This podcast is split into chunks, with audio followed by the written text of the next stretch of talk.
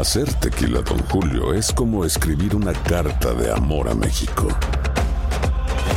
Beber tequila, Don Julio, es como declarar ese amor al mundo entero. Don Julio es el tequila de lujo original, hecho con la misma pasión que recorre las raíces de nuestro país. Porque si no es por amor, ¿para qué? Consume responsablemente. Don Julio Tequila, 40% alcohol por volumen, 2020. Importado por Diageo Americas, New York, New York. Bienvenidos al podcast de Buenos Días América, la revista radial más completa para los hispanos. Política, salud, economía, tendencia y deporte son algunos de nuestros temas. Bienvenidos.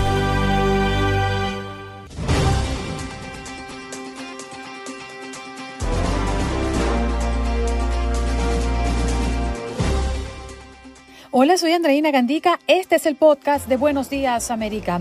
Conversamos con la doctora Betsabe Petit, médico y pediatra en Houston.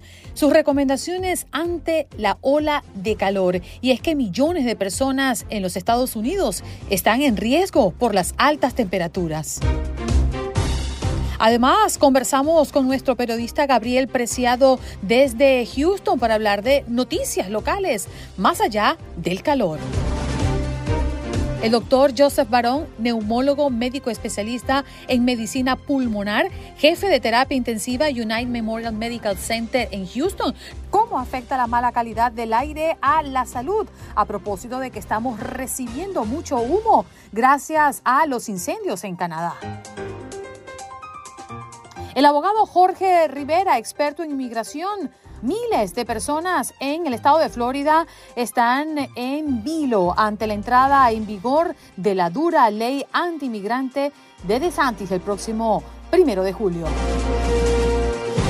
En los deportes, Aldo Virol Sánchez con el béisbol de las grandes ligas, ya acercándonos al juego de las estrellas y Home Run Derby, que marca la mitad de la temporada en la Gran Carpa. Y allí estará tu DN Radio, vibrando con la pasión de nuestra gente, de nuestros fanáticos, también hablando del fútbol internacional y el fútbol en México y otros temas que ha tocado en sus contactos deportivos.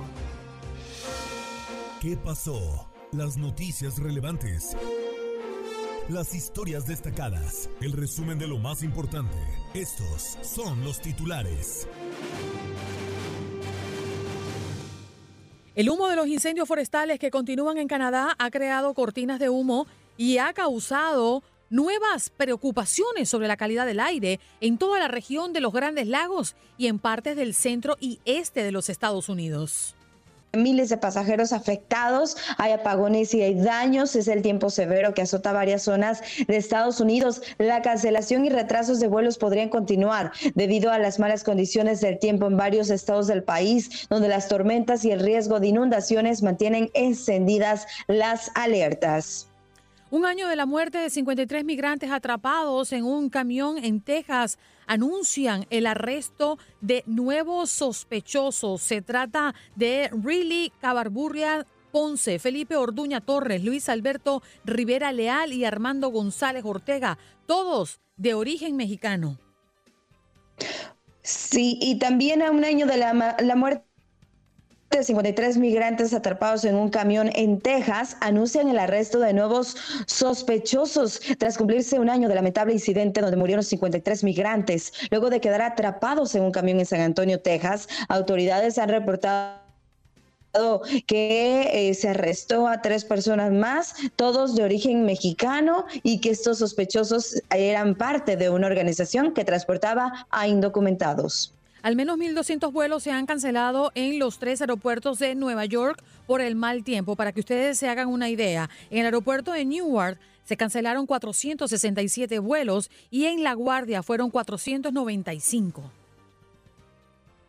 Caí como fulminado por un rayo. Héctor Abad se relata el ataque ruso que mató nueve personas en un restaurante en Ucrania. El proyectil ruso alcanzó un restaurante frecuentado por reporteros, cooperantes y soldados que utilizan la ciudad como base de operaciones. Entre los fallecidos había tres menores de entre 14 y 17 años.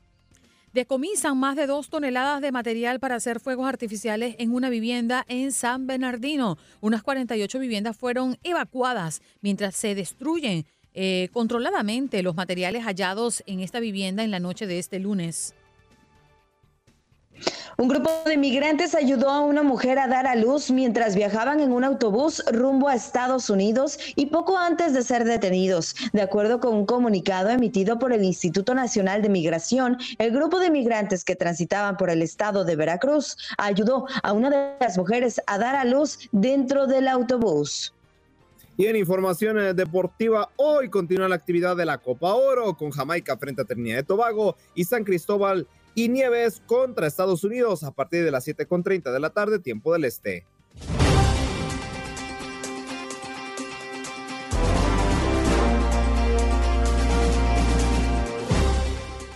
Hablemos del calor y recomendaciones ante las olas que se están presentando en varios estados del país, trastornando la vida de millones de personas acá en los Estados Unidos.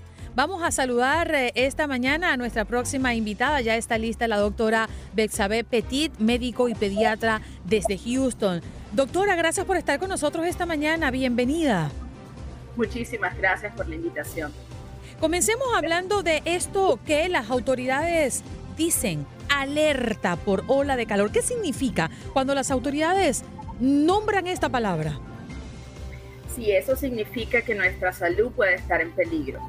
Eh, cuando estamos expuestos a, altas temperaturas, nosotros por la sudoración y por la evaporación podemos perder agua y eso puede traer consecuencias para nuestra salud, como desde lo más leve, como son calambres musculares, hasta algo más grave como un heat stroke y pérdida de la conciencia. Entonces tenemos que estar alerta, lo que eh, me encanta lo que me preguntas, porque eso eh, me permite hablar del primer punto que es mantenerse informado acerca de cualquier alerta que puede, este, puede estar enviando el Estado. Doctora, buenos días. gusto saludarla. Eh, pero el calor está y hay muchas partes del país que se están viendo afectados por esta ola extrema. ¿Qué debemos de hacer para protegernos o para evitar alguna lesión, algún daño a nuestra salud? ¿Cómo poder evitar que ese sol impacte negativamente en nuestro organismo? ¿Cómo no? Lo primero que tenemos que hacer es mantenernos hidratados. Eso es lo primero que, que tenemos que hacer. Evitar la exposición directa del sol entre las 10 y las 4 de la mañana y tratar de mantenernos hidratados. Con el líquido idealmente debe ser con agua, ¿verdad? Pero si vamos a tomar otro tipo de bebidas como bebidas azucaradas, refrescos o bebidas alcohólicas, tenemos que tener siempre en nuestra mente que debemos hidratarnos con agua. Número dos, mantenernos dentro de la casa en espacios ventilados, evitar la exposición directa del sol. Como lo dije, entre las 10 y 4 de la mañana tenemos que evitar salir a la calle. Y si tenemos que hacerlo porque nuestro trabajo es en exteriores como la jardinería o salvavidas, tenemos que tomar pausas eh, frecuentes, pausas frecuentes y uso de hidratación todo el tiempo, ¿ok? Lo otro que tenemos que hacer es, si tenemos que estar afuera, usar la protección solar.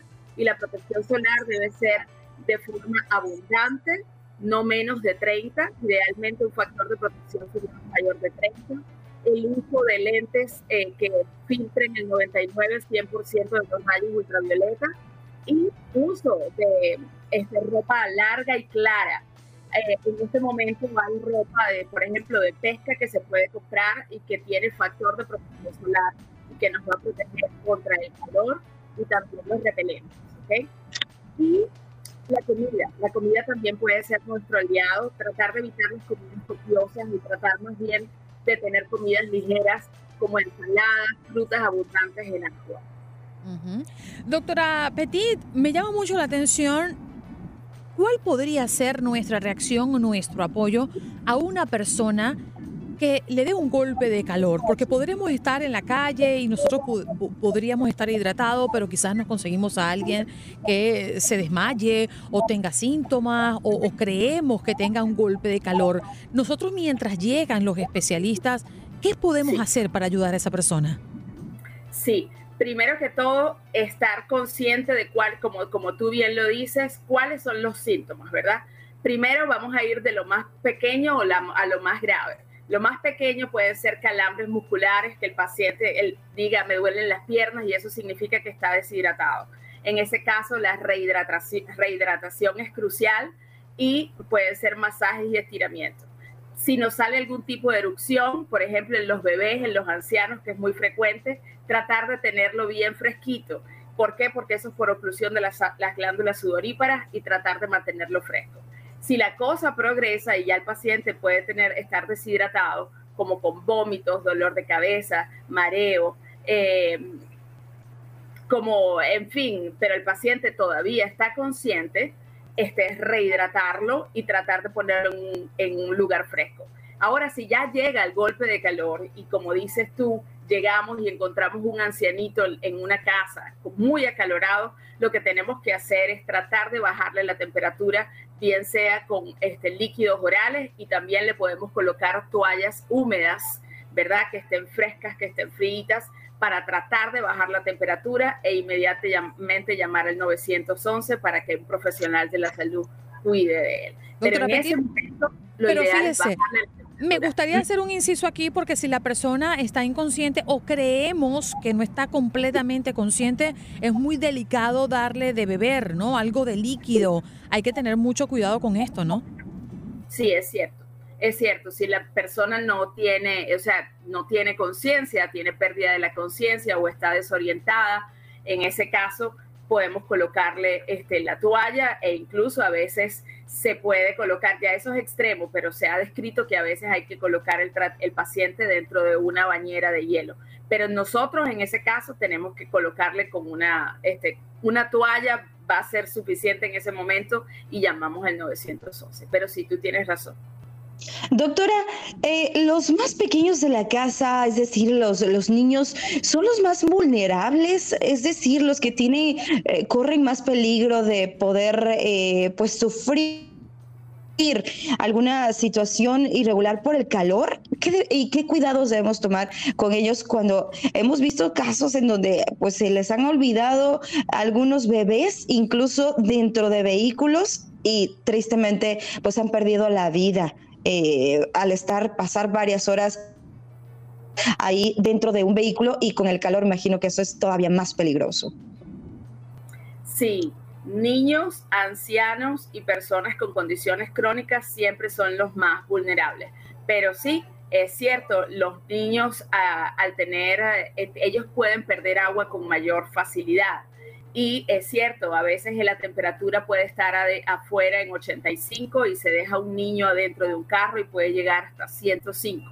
Entonces, por supuesto, nunca dejar un niño eh, desatendido dentro de un carro, ni siquiera por un segundo. Número dos, mantenerlo hidratado, darle tomas de agua frecuentes y los niños tienen la gran fortuna de que pueden tener, este, pueden estar ligeritos de ropa, si es dejarlos en solamente el pañalito, no exponerlos al sol y los niños menores de seis meses no deberían usar protector solar.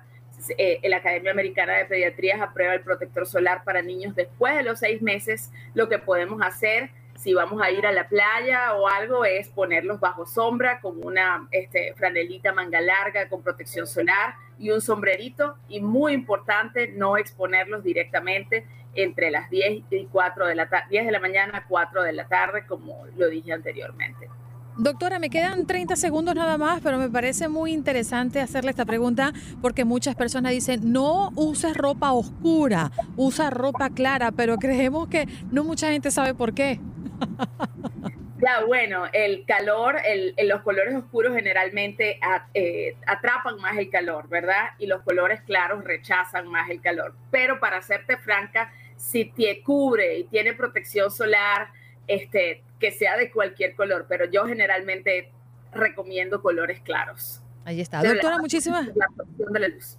Claro, por supuesto. Doctora, muchísimas gracias por estar con nosotros esta mañana. Ha sido un placer pues conversar con usted y que nos pueda dar estas recomendaciones ante la ola de calor. El placer fue mío cuando quieran. Fue un gusto. Gracias. La doctora Bexabe Petit, médico y pediatra en Houston, hablando de esta ola de calor que está afectando a millones de personas en diferentes estados de los Estados Unidos. Houston, we have a problem. Conectamos con nuestra base en Houston. Nuestro periodista Gabriel Preciado no se puede quejar porque mire cómo lo recibimos hoy con música. Oye, y bastante bien me puse con toda esa energía, Andreina, a bailar y recordar este éxito de Chayanne. Qué barbaridad, qué energía, qué vitalidad. Y todavía en esos conciertos que lo vemos recientemente nos pone a muchos, entre ellos me incluyo yo, la muestra de cómo esa vibra y esa música se trae a flor de piel. ¿Cuál es tu canción pues, favorita de Chayanne? Esta, Fiesta en América. Bueno, también me, gusta, es, una de ellas, pero también, ay, se me fue el nombre. El torero. Eh, Quiero ser no, hay torero. Esa es una de otras, pero me acuerdo de una muy romántica, se me fue en este momento. Tiempo de, vals. Tiempo de vals, exactamente. Ah, esa era, mira. De vals, tiempo, de bailar. Ándale, exacto. Tenían que ver a Gabriel bailando, fiesta en América, oh, oh. ¿eh? Oye, como dice Pitbull, tú sí sabes. Ahí está. No se sabe, así Obvíate eso, como dice mi amigo cubano. Obvíate. Oye, Gabriel, cuéntanos, ¿qué pasa en Houston?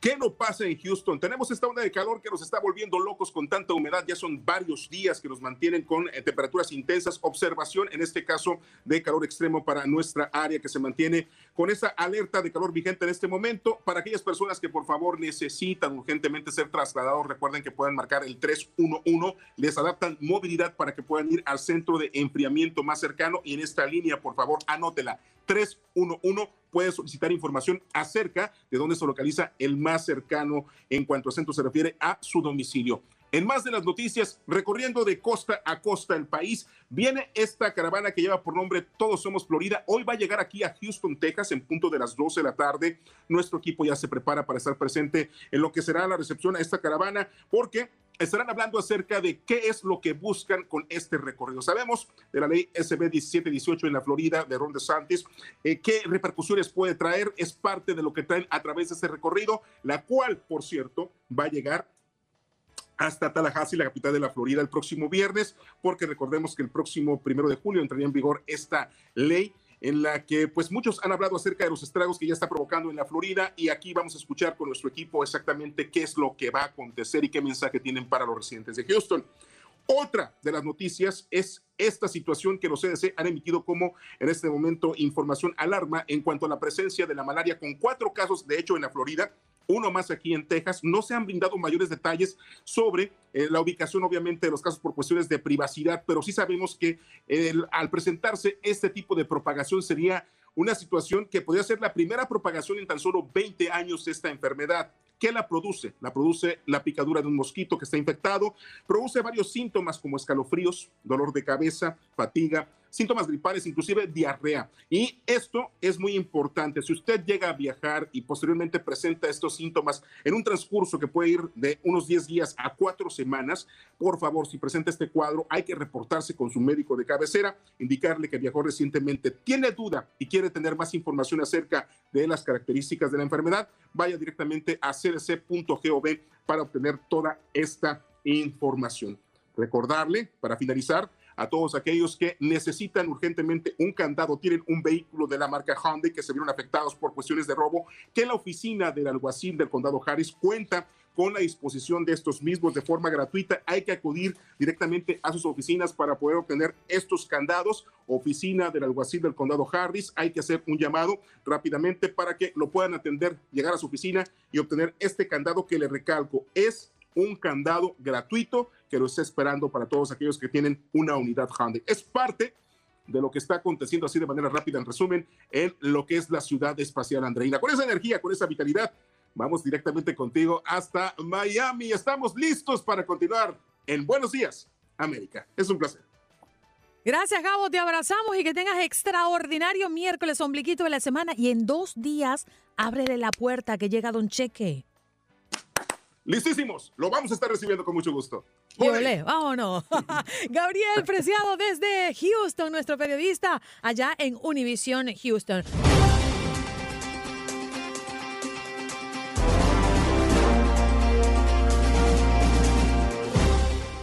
Vamos a saludar al doctor Joseph Barón, que ya está con nosotros, neumólogo, médico especialista en medicina pulmonar, jefe de terapia intensiva United Memorial Medical Center en Houston. Ya está con nosotros para hablar de este clima severo gracias a los incendios en Canadá. Doctor, muy buenos días, qué placer tenerlo nuevamente en el show. ¿Qué tal? Buenos días, gracias por la invitación.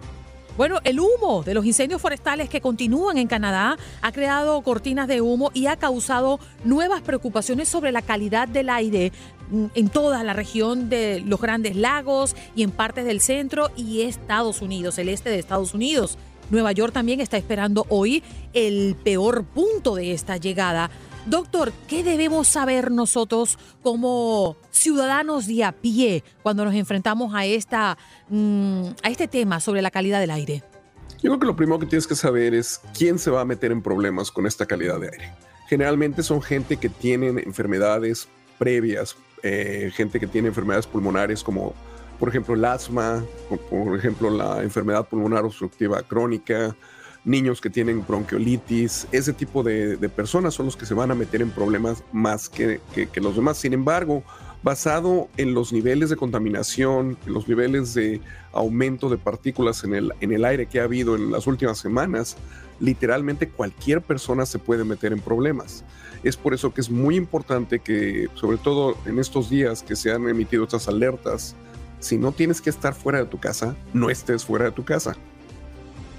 ¿Qué pasa, doctor, con los aires acondicionados? Porque también entendemos que funciona con el aire externo. Totalmente, o sea, pero obviamente vas a, parte del aire que tienes que entra de, afuera hacia adentro de tu casa, obviamente te, te, va a meter en problemas, pero aún así es menos, porque no sé si te acuerdas que la mayoría de aires acondicionados generalmente tienen filtros y esos filtros te ayudan a bajar un poquito esa contaminación, o sea que estás estás mejor de cualquier forma dentro de tu casa que afuera de tu casa para esta situación. Así que la recomendación es que, bueno, revisen el filtro mucho más frecuente por estos días, ¿no? Cuando el aire se complica un poco más. Ahora, doctor, ¿cuáles son esas complicaciones de salud que pueden venir con la contaminación del aire? Mira, como te digo, la gente que tiene estos problemas preexistentes, básicamente lo que tienes es que vayan a exacerbarse esos problemas. Es decir, que la persona que tiene asma y aunque esté estable su asma, pues que les dé un ataque agudo de asma. La gente que tiene enfermedad pulmonar obstructiva crónica, que termine en el hospital con con falla respiratoria, eh, gente que son predispuestas a tener infecciones respiratorias, que tengan esas eh, infecciones respiratorias. Pero todo esto, eh, sobre todo y ahorita con, este problema que tenemos de calor y esta onda cálida, es, es una mezcla que te puede meter en problemas por una variedad de mecanismos. Por eso es importante que si llegas a tener cualquier síntoma respiratorio o de cualquier otro tipo, que te comuniques con tu profesional de la salud. ¿Y qué debemos hacer? ¿Usar mascarillas todo el tiempo fuera en el exterior, quiero decir? No te sirven para nada. Eso es eh, claro, porque esta contaminación es a nivel de subpartículas, son partículas muy pequeñas. El tipo de mascarilla que tendrías que usar para que realmente no te metieras en problemas sería una mascarilla que está conectada a un equipo de reciclaje, eh, así tipo ciencia ficción, que no, vas a, que no todo el mundo puede obtener. Mm. O sea que usar mascarillas, doctor, como usted dice, no sirve para nada. No se ponga mascarillas y, e insista con eso, porque estamos hablando de mm, una penetración muy fácil, ¿no? Por lo que veo. Correcto, y aparte te estás hablando de, gases que pasan por la mascarilla como si fuera su casa, ¿no? No es gran, no es gran problema. Entonces, la mascarilla no te va a servir, no te va a hacer que se prevenga el que te metas en problemas. Acuérdate que estamos hablando de gases tóxicos que pasan estas mascarillas sin ningún problema. Doctor, gracias por estar con nosotros y ofrecernos estas recomendaciones. Un placer, gracias por la invitación. Allí escuchaban al doctor Joseph Barón, neumólogo, médico especialista en medicina pulmonar, jefe de terapia intensiva, eh, terapia intensiva, quise decir, United Memorial Medical Center en Houston. Nos acompañó para ofrecernos detalles de lo que puede estar ocurriendo si usted está en una de estas zonas. Y para repasar un poco dónde se está afectando directamente o dónde estamos viendo comprometida la calidad del aire, déjenme decirles que Nueva York espera mm, calidad del aire poco sana el día de hoy, es lo que han advertido Desde pues las autoridades en la ciudad de Nueva York y Long Island se esperan niveles moderados, específicamente el alcalde de Nueva York, Eddie Adam, sugirió que las personas que salieran a la calle pues y el día de hoy y mañana jueves lo hicieran con una mascarilla KN95 o N95, pero ya escuchaban ustedes allí al doctor y su recomendación. Por otra parte, en Chicago, la calidad del aire ha sido clasificada como poco saludable por la Agencia de Protección Ambiental de Estados Unidos, que instó a adultos menores y residentes con problemas de salud a pasar tiempo más en el interior. Y debemos hablar también de Minnesota. El humo de los incendios forestales se trasladó también a esta área. El el lunes a principio de esta semana y se espera que el humo a nivel de suelo permanezca en el sur, centroeste y noreste del estado, del estado de Minnesota. La Agencia de Control de la Contaminación de Minnesota tuiteó que mm, ayer martes marcó la alerta de calidad del aire número 23. Em, pues en Minnesota este año rompiendo récord, ¿no? Anterior del 21 registrado en el 2021. En Buenos Días América sabemos lo que te preocupa. Por eso, de la mano de los expertos, te guiamos y respondemos tus preguntas los miércoles de inmigración. Haz tu pregunta al abogado. Llama ya al 1833-867-2346. Abogado, muy buenos días. El abogado Jorge Rivera ya está con nosotros para poder aclarar sus dudas. Si así usted lo desea, llame al 1-833-867-2346. ¿Cómo está, abogado? Muy buenos días. Muy bien, Andreina, Janet, aquí feliz de estar con ustedes como siempre y queriendo quitarles el miedo un poco a nuestra gente con esto lo de esta ley antimigrante. Así que vamos a aclarar todas las dudas y vamos a hablar los puntos más importantes, Andreina. Sí, estamos hablando de la SB 1718 que entra en vigor el próximo primero de julio convertirá oficialmente a Florida en el estado con la ley migratoria más dura en Estados Unidos, con cerca de 700 mil trabajadores indocumentados. El estado estará pasando a ser un territorio em, amigable para los trabajadores agrícolas a un lugar menos deseado donde la policía local podrá arrestar a extranjeros no autorizados abogados? Sí, bueno, hablemos los puntos eh, críticos de, la ley, porque tú comienzas a hablar, eh, Andrina, acerca de, la situación del empleo y del trabajo. Específicamente a donde va a afectar a los trabajadores es en eh, las empresas que tienen a más de 25 empleados, o sea, las compañías grandes, y esto los afecta con los empleados nuevos.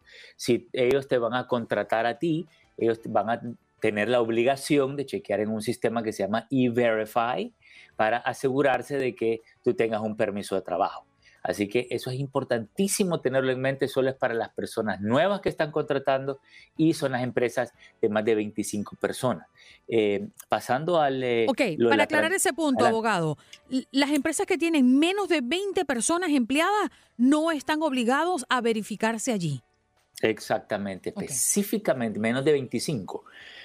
Las empresas con menos de 25 empleados no tienen que ocupar el E-Verify y eso es algo importantísimo porque, eh, bueno, posiblemente querramos cambiar de empleador o algo por el estilo, pero les afecta al momento de la contratación. Ahí es a donde se ven afectados. Ahora, para aclarar también, porque entendemos que esto puede ser una ventana para personas que no tienen papeles en la Florida.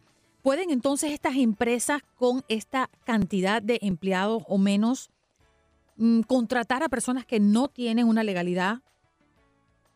Sí, mira, ahí viene el detalle y estoy viendo los resúmenes que ponen porque eh, ponen específicamente, si tú tienes más de 25 empleados, no vas a poder contratar a alguien que no tenga papeles. Y ahí viene el impacto para nuestra gente.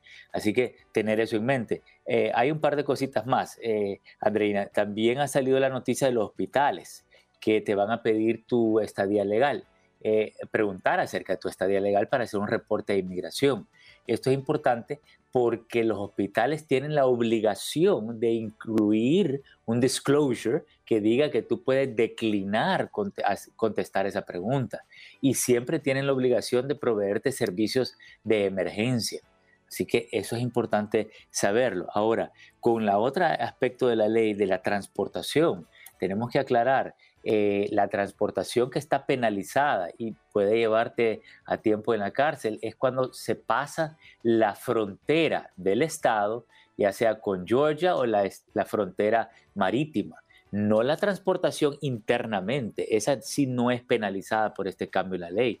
Entonces no hay que tener miedo de estar con una amistad, un familiar que está indocumentado. La policía no te va a andar buscando a ti, a menos que, y fíjate, tuve una reunión con la policía en una entrevista que hicimos eh, en, en una estación y básicamente estaban diciendo, estamos buscando las personas que vienen con una cantidad grande de personas, 5, 10, 15, 20 personas, pero si tú vienes con una persona en el carro, no te vamos a buscar a parar a ti porque tú no eres el típico traficante humano. Y ese es, un punto bien interesante, Andreina. Claro, pero si lamentablemente algo pasa en la vía, te detiene la policía por exceso de velocidad, porque hubo un choque, por lo que sea, y descubren que tú lo estás trasladando, pues estás allí, pues, faltándole la ley. Sí, y ese problema más que todo se va a dar en las fronteras. Eh, por ejemplo, si vienes cruzando los state boundaries de Georgia hacia la Florida, ahí va a haber más atención. Pero aquí en el sur de la Florida, eh, la policía de Miami está diciendo, de Miami-Dade County, está diciendo de que ellos no andan buscando ocupar, eh, parar a personas solo porque creen que van otras personas que estén indocumentados. Simplemente no va a pasar porque no están cerca de la frontera.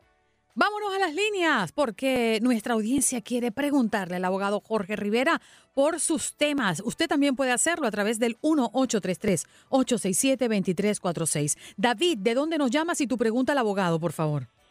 Sí, buenos días. Desde Nueva York. Adelante. Sí, al abogado, por favor. Eh, vivo en Nueva York, soy ciudadano, tengo una novia en República Dominicana, pero el, ella tiene visa, puede viajar acá. Eh, recién está ah, tramitando el divorcio. Después que ella se divorcia allá en la República, ¿qué tan pronto prudente puedo eh, casarme con ella? Eh, tú te puedes casar inmediatamente. El divorcio no, no afecta eh, la velocidad del matrimonio después. Te digo por qué. Hay personas que llevan separadas por años y al final de años terminan divorciándose. Lo que sí quiero que tenga cuidado es que cuando ella entre como turista, ella tiene que esperar 90 días. No se casen durante los 90 días de haber llegado al país porque no queremos que inmigración diga, ah, ella cometió fraude, realmente venía a casarse y a quedarse y entró como turista. Si se casan después de los 90 días, ya están bien, no hay ningún problema. Así que disfruten el noviazgo unos tres mesecitos. Abogado, una pregunta rápida porque tenemos más llamadas. Si una persona no quiere casarse, pero quiere traerse a su pareja, ¿hay alguna otra manera de hacerlo? Sí, mira, está la visa fiancé. Eh, realmente el propósito de la visa fiancé es traer a tu pareja, eh, van a tener tres meses para decidir si se quieren casar. Así que si realmente no tienen la intención de casarse ni considerar la posibilidad, entonces eh, no, no es recomendable porque estarían violando el propósito de la, visa fiancé. Ahí está. Vámonos con Rocío. ¿De dónde nos llamas, Rocío? Muy buenos días. Tu pregunta al abogado buenos también. Días, buenos días, este, Andreina. Y le agradezco al doctor por su respuesta. Es una una señora que ha venido de, de 36 años aquí como turista y tiene su papá que la podría pedir, eh, este residente, bueno, ciudadano creo que es, y su media hermana, ¿cuál sería más rápido para ella, para su residencia? Ok, generalmente el papá es el más rápido, pero ella es mayor de 21. Entonces, no es que va a poder someter la residencia inmediatamente. Eh, por ejemplo, mira, si ella es de cualquier país que no es México, es soltera, mayor de 21, está demorando eh, seis años. Entonces, mm. ella se, no queremos que se quede ilegal, así que busquemos otras alternativas, especialmente si tiene 36 años, de repente una visa de trabajo, visa de estudiante, para mantenerla legal y que preserve la oportunidad de estar entrando y saliendo del país en todo lo que se pasa en esos seis añitos. Me quedan muchas llamadas y poco tiempo. Vamos rapidito, por favor, Jesús, ¿de dónde nos llamas y tu pregunta? De Dallas. Adelante con tu este, pregunta. mi, pregunta, es, licenciado, a, mi esposa regresó, eh, la deportaron y regresó. Escuché que la Suprema Corte no va a, deportar gente. ¿Cómo, ¿Cómo está eso? ¿Con esas personas también las pueden deportar? Mira, lo que pasa es que la Corte Suprema reautorizó las prioridades del presidente Biden para la deportación, ¿ok? El problema es que ella tiene un reingreso después de la deportación y sí ella sería una prioridad para ser detenida. Eh, no es imposible el caso, hay cuatro alternativas, asilo, ley de 10 años, visa U para víctimas de crímenes y la violencia doméstica. Así que veamos una de esas cuatro posibilidades si es que ella regresó después de una deportación. Zoila, ¿de dónde nos llamas y tu pregunta, por favor? De Pasey. Adelante. Ah, buenos días. Eh, una pregunta, solamente se ha escuchado de que va a haber una amnistía para Ecuador y Colombia.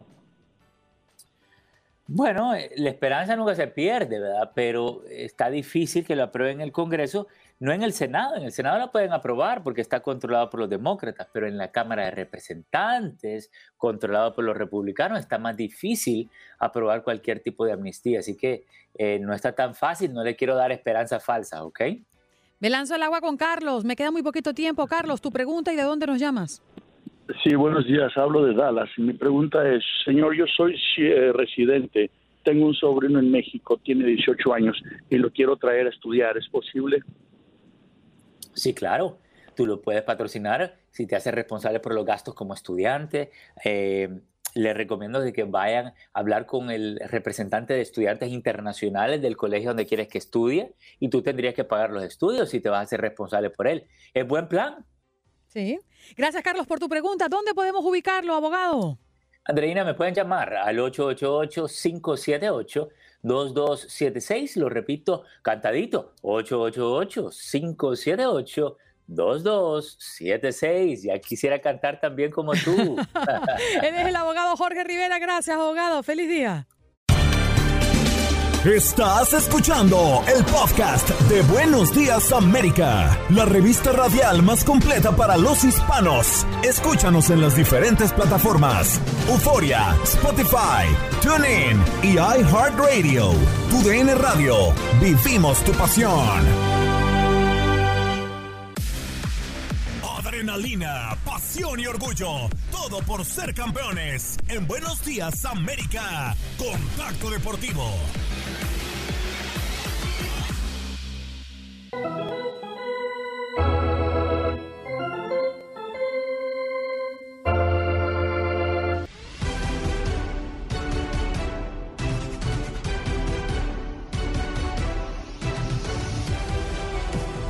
Bienvenidos, bienvenidos a este primer contacto deportivo para hablar de lo que será y es noticia en la Major League Baseball. Ya se los comentamos en eh, algunos eh, titulares y se empiezan a escoger eh, los mejores participantes prácticamente para lo que será este evento a llevarse en Seattle. Ya listísimos y preparados también todo el equipo de TUDN Radio para llevarles a cabo esta transmisión. Pero bueno, vámonos ahora sí, vámonos ahora sí con alguien que posiblemente estará, porque todavía no están los rosters completos, falta definir algunos últimos lugares, pero bueno. Shohei Otani, así es, poncha a 10 y pega dos home runs en la victoria reciente de los angelinos de Los Ángeles. Eh, una victoria impresionante y lo que sigue haciendo el japonés es eh, la verdad de quitarse el sombrero.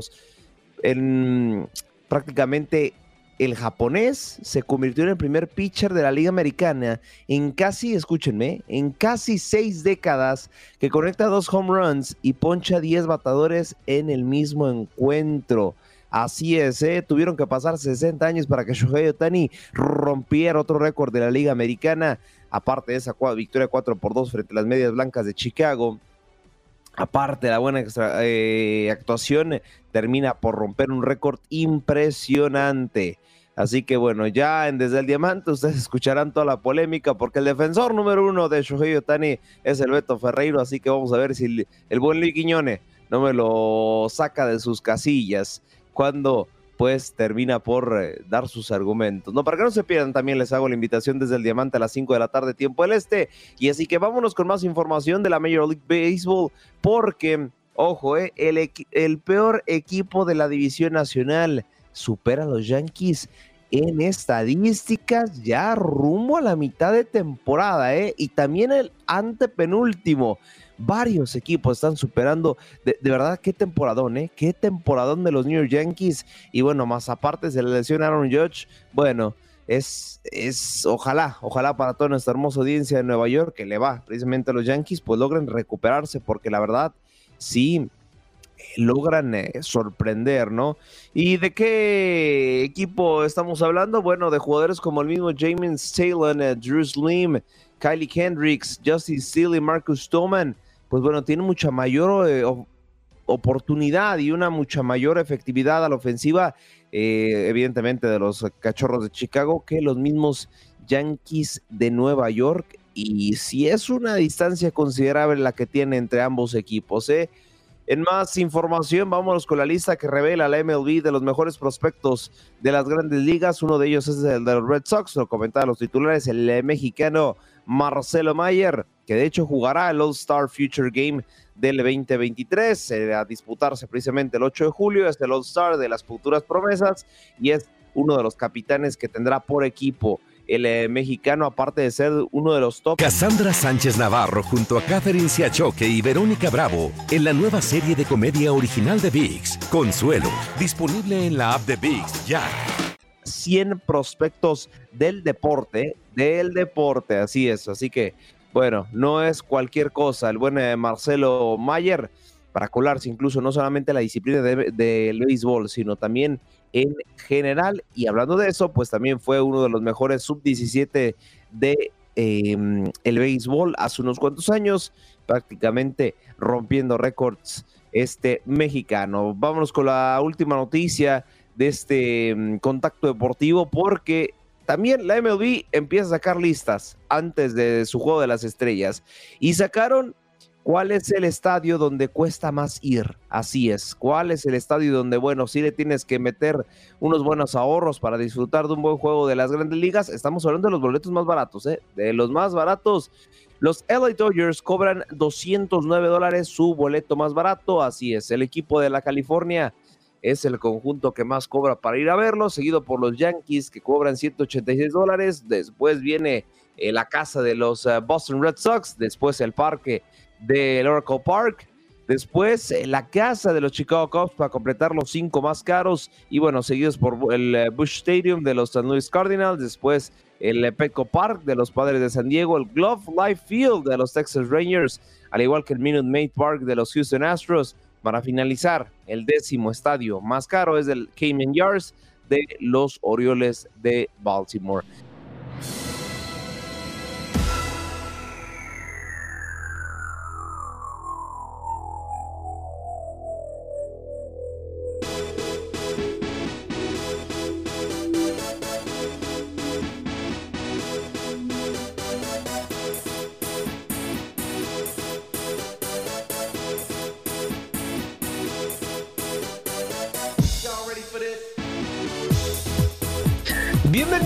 Bienvenidos a este segundo, segundo, me ya me estaba adelantando, segundo contacto deportivo para hablar de lo que es el draft de la NBA. Ya lo habíamos repasado, ya habíamos eh, checado los movimientos, pero una vez finalizado el draft, se viene la agencia libre.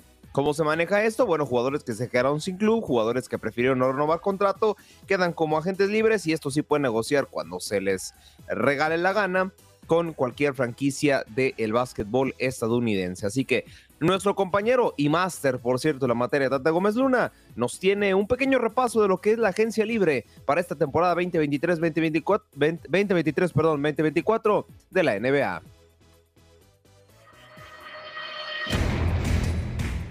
Definido el destino de Víctor Wembanyama con los Spurs de San Antonio y el resto de los novatos hambrientos por demostrar su valor, el mejor básquetbol del mundo no ha hecho más que iniciar el rumbo la siguiente temporada. Será el próximo mes de octubre cuando la campaña 2023-2024 de inicio y el draft 2023 cortó el listón de salida que seguirá con la agencia libre que marcará el nuevo rumbo de algunas estrellas de la NBA. Antes de la ceremonia en el Barclays Center se confirmaron algunos movimientos que han dejado claro que la época de transacciones será muy interesante. Una de las más sonadas fue el movimiento de Chris Paul a los Warriors. Los Wizards enviaron al base a Golden State, que entregó a Jordan Poole, Ryan Rollins y una primera ronda protegida de 2030, además de una segunda en 2027 a cambio. Los Washington Wizards también completaron un acuerdo a tres equipos con Boston Celtics y Memphis Grizzlies, que envió a Marcus Smart al cuadro de Tennessee, Kristaps Porzingis a Massachusetts y Tyus Jones a los Wizards. Porzingis optó por su opción de jugador de 36 millones para la temporada 2023-2024. Por otro lado, los que han elegido rechazar su opción de jugador y salir a la agencia libre son Chris Middleton con 40 millones, Draymond Green por 27.6 millones de dólares, Kyle Kuzma por 13 millones y el reciente campeón con los Nuggets Bruce Brown por 6.8 millones. Son solo los primeros cambios y nombres añadidos a la agencia libre, aunque es solo el inicio, pues conforme pasen los días y las semanas, habrá más jugadores con un nuevo destino de cara a la próxima temporada de la NBA, que arrancará el próximo 17 de octubre.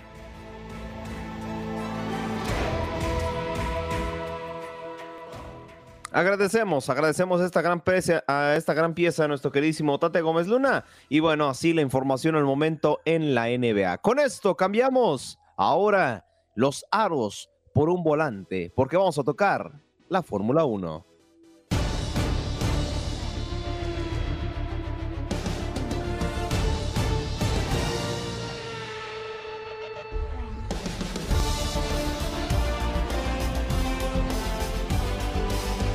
Así es, bienvenidos ahora a hablar de lo que será hoy en día la información relacionada al automovilismo, porque el Helmut Marco le dijo que ya no tiene margen de error al tapatío.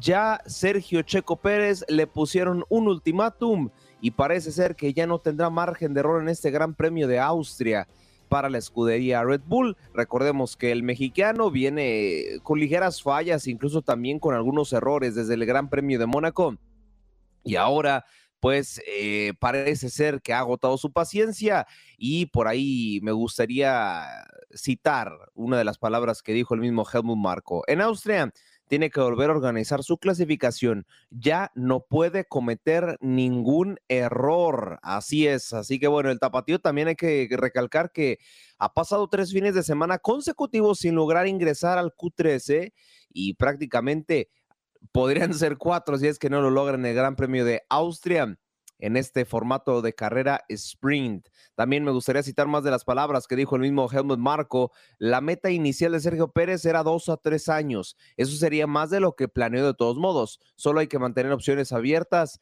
para su sucesor. O sea, ya posiblemente estén pensando en un cambio para el piloto mexicano.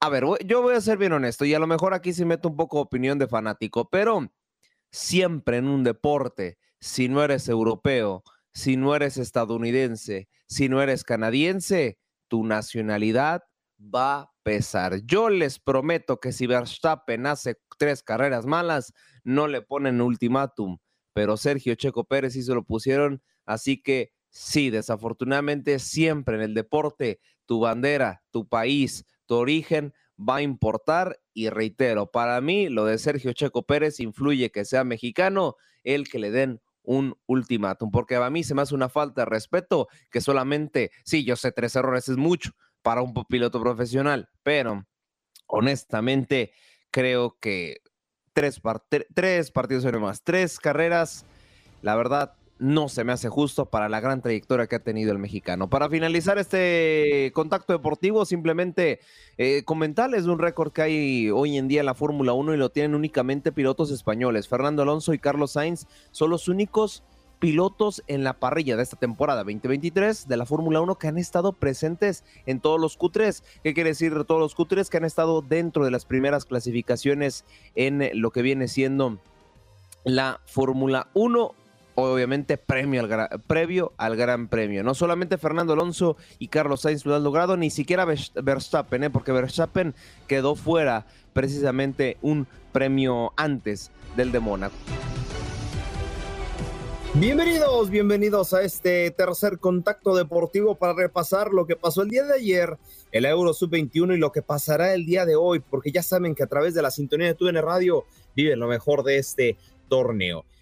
A bote pronto les podemos decir que Georgia y Portugal, Portugal por ciento en, en contra de, de, todo pronóstico, perdón, se clasificó a la siguiente fase. Ahorita les explico cómo estuvo el asunto. Después, España y Ucrania ya tenían todo asegurado, simplemente era para ver quién quedaba como primero de grupo. Ok, ahora sí, vamos a repasar lo que pasó primero en el Portugal y Bélgica que lo vieron a través de nuestra sintonía, ¿no? Una Portugal que llevaba con eh, muy pocas esperanzas de pasar a la siguiente ronda, pero bueno, el empate de Georgia frente a Países Bajos les, les vino bien y bueno, dependían de ellos mismos. Si ellos los mantenían el empate, pues dependían de ganarle a Bélgica para pasar a la siguiente fase bajo cualquier marcador. Así lo consiguieron. Y es que pues parece que les mandaron por ahí un eh, walkie-talkie o algo, porque al minuto 89 y de penal Tiago Dantas les daría el pase a la siguiente ronda. Con esto, Bélgica y Países Bajos quedan eliminados. Fracaso para mí, para los dos.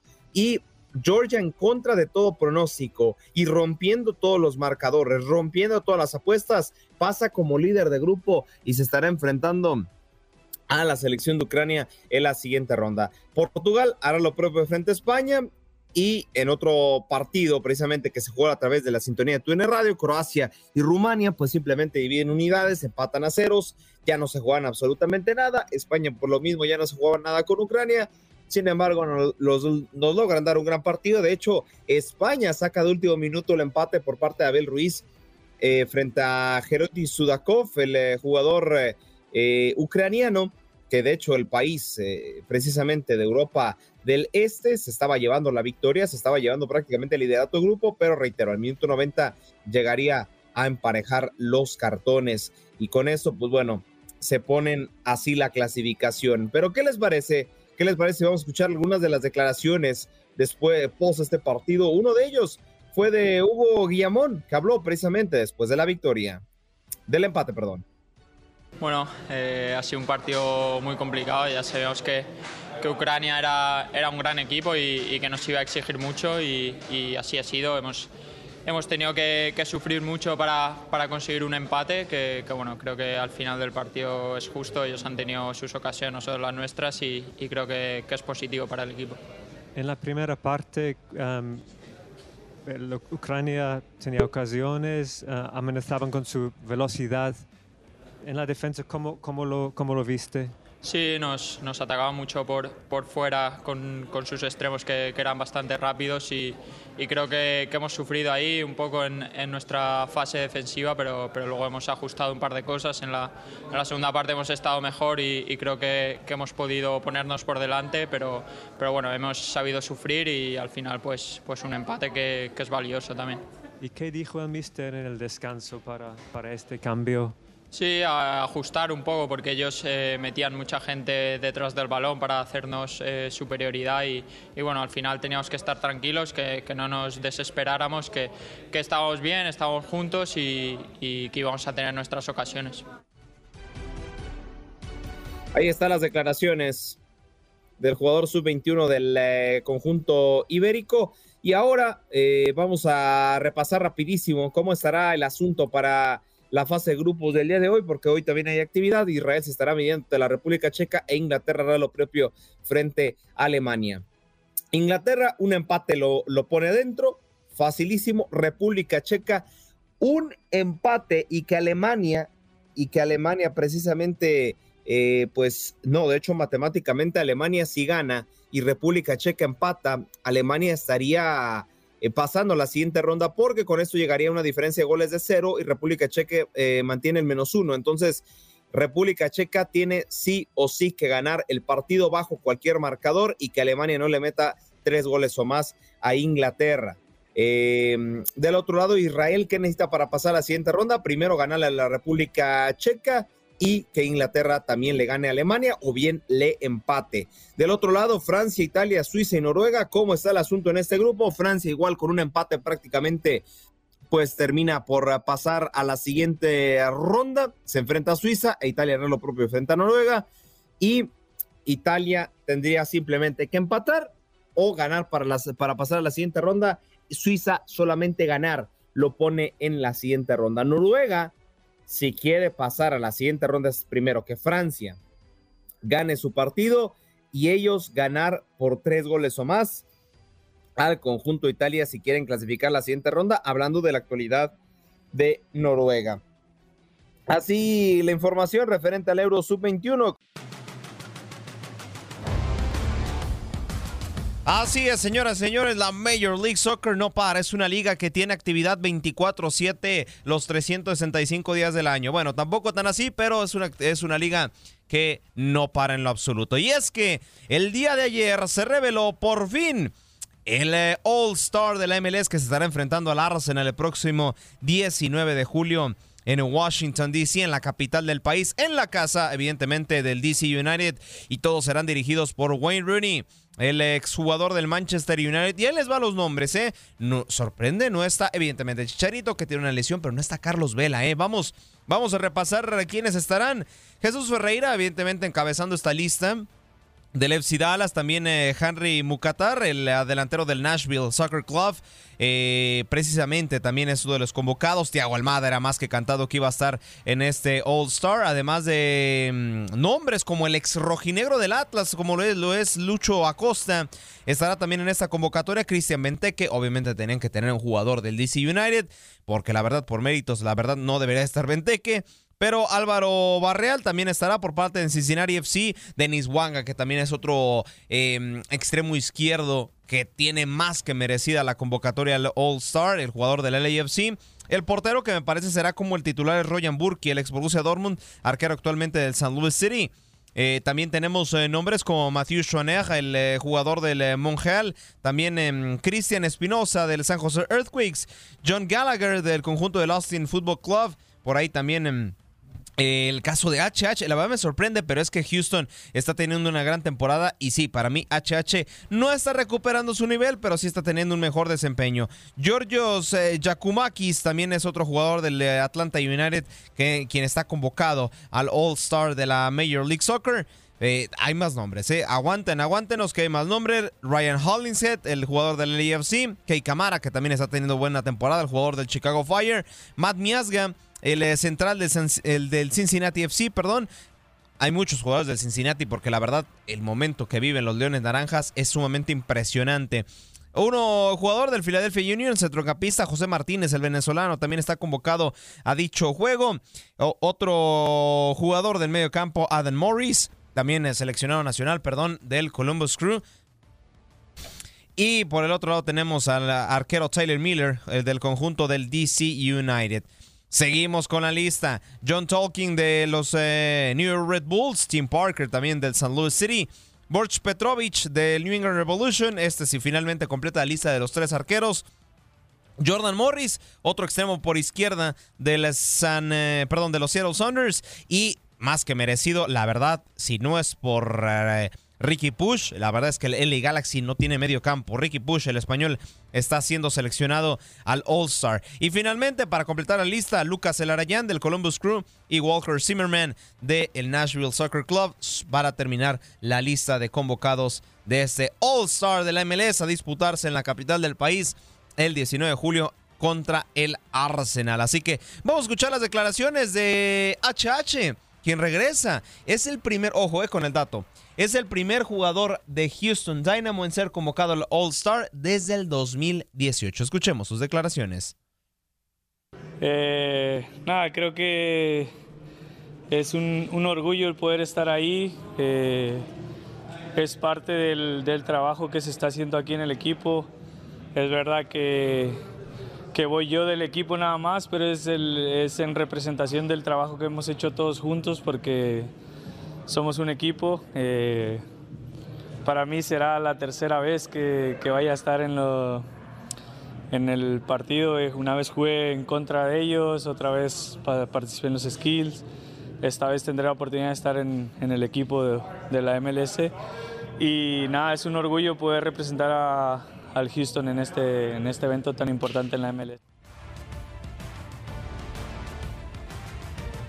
Ahí están las declaraciones de HH. Y bueno, dejamos la sintonía de la Major League Soccer porque hoy, pues evidentemente, el Team USA B, con la cual su base son jugadores de la Major League Soccer, se estará enfrentando a San Cristóbal y Nieves. Recordemos que las barras y las estrellas Empataron en su primer duelo frente al conjunto de Jamaica y ahora buscarán ser líderes de grupo, dependiendo obviamente del resultado entre Jamaica y Trinidad y Tobago. Ambos partidos se juegan el día de hoy. El primero entre duelo caribeño y angloparlante será a las 7 con 30 de la tarde, tiempo del este, mientras que San Cristóbal y Nieves se, estará enfrentando al Team USA a las 9 y 30 de la noche, tiempo del este. Ahora sí, con esta información estamos cerrando nuestro cuarto y último contacto deportivo.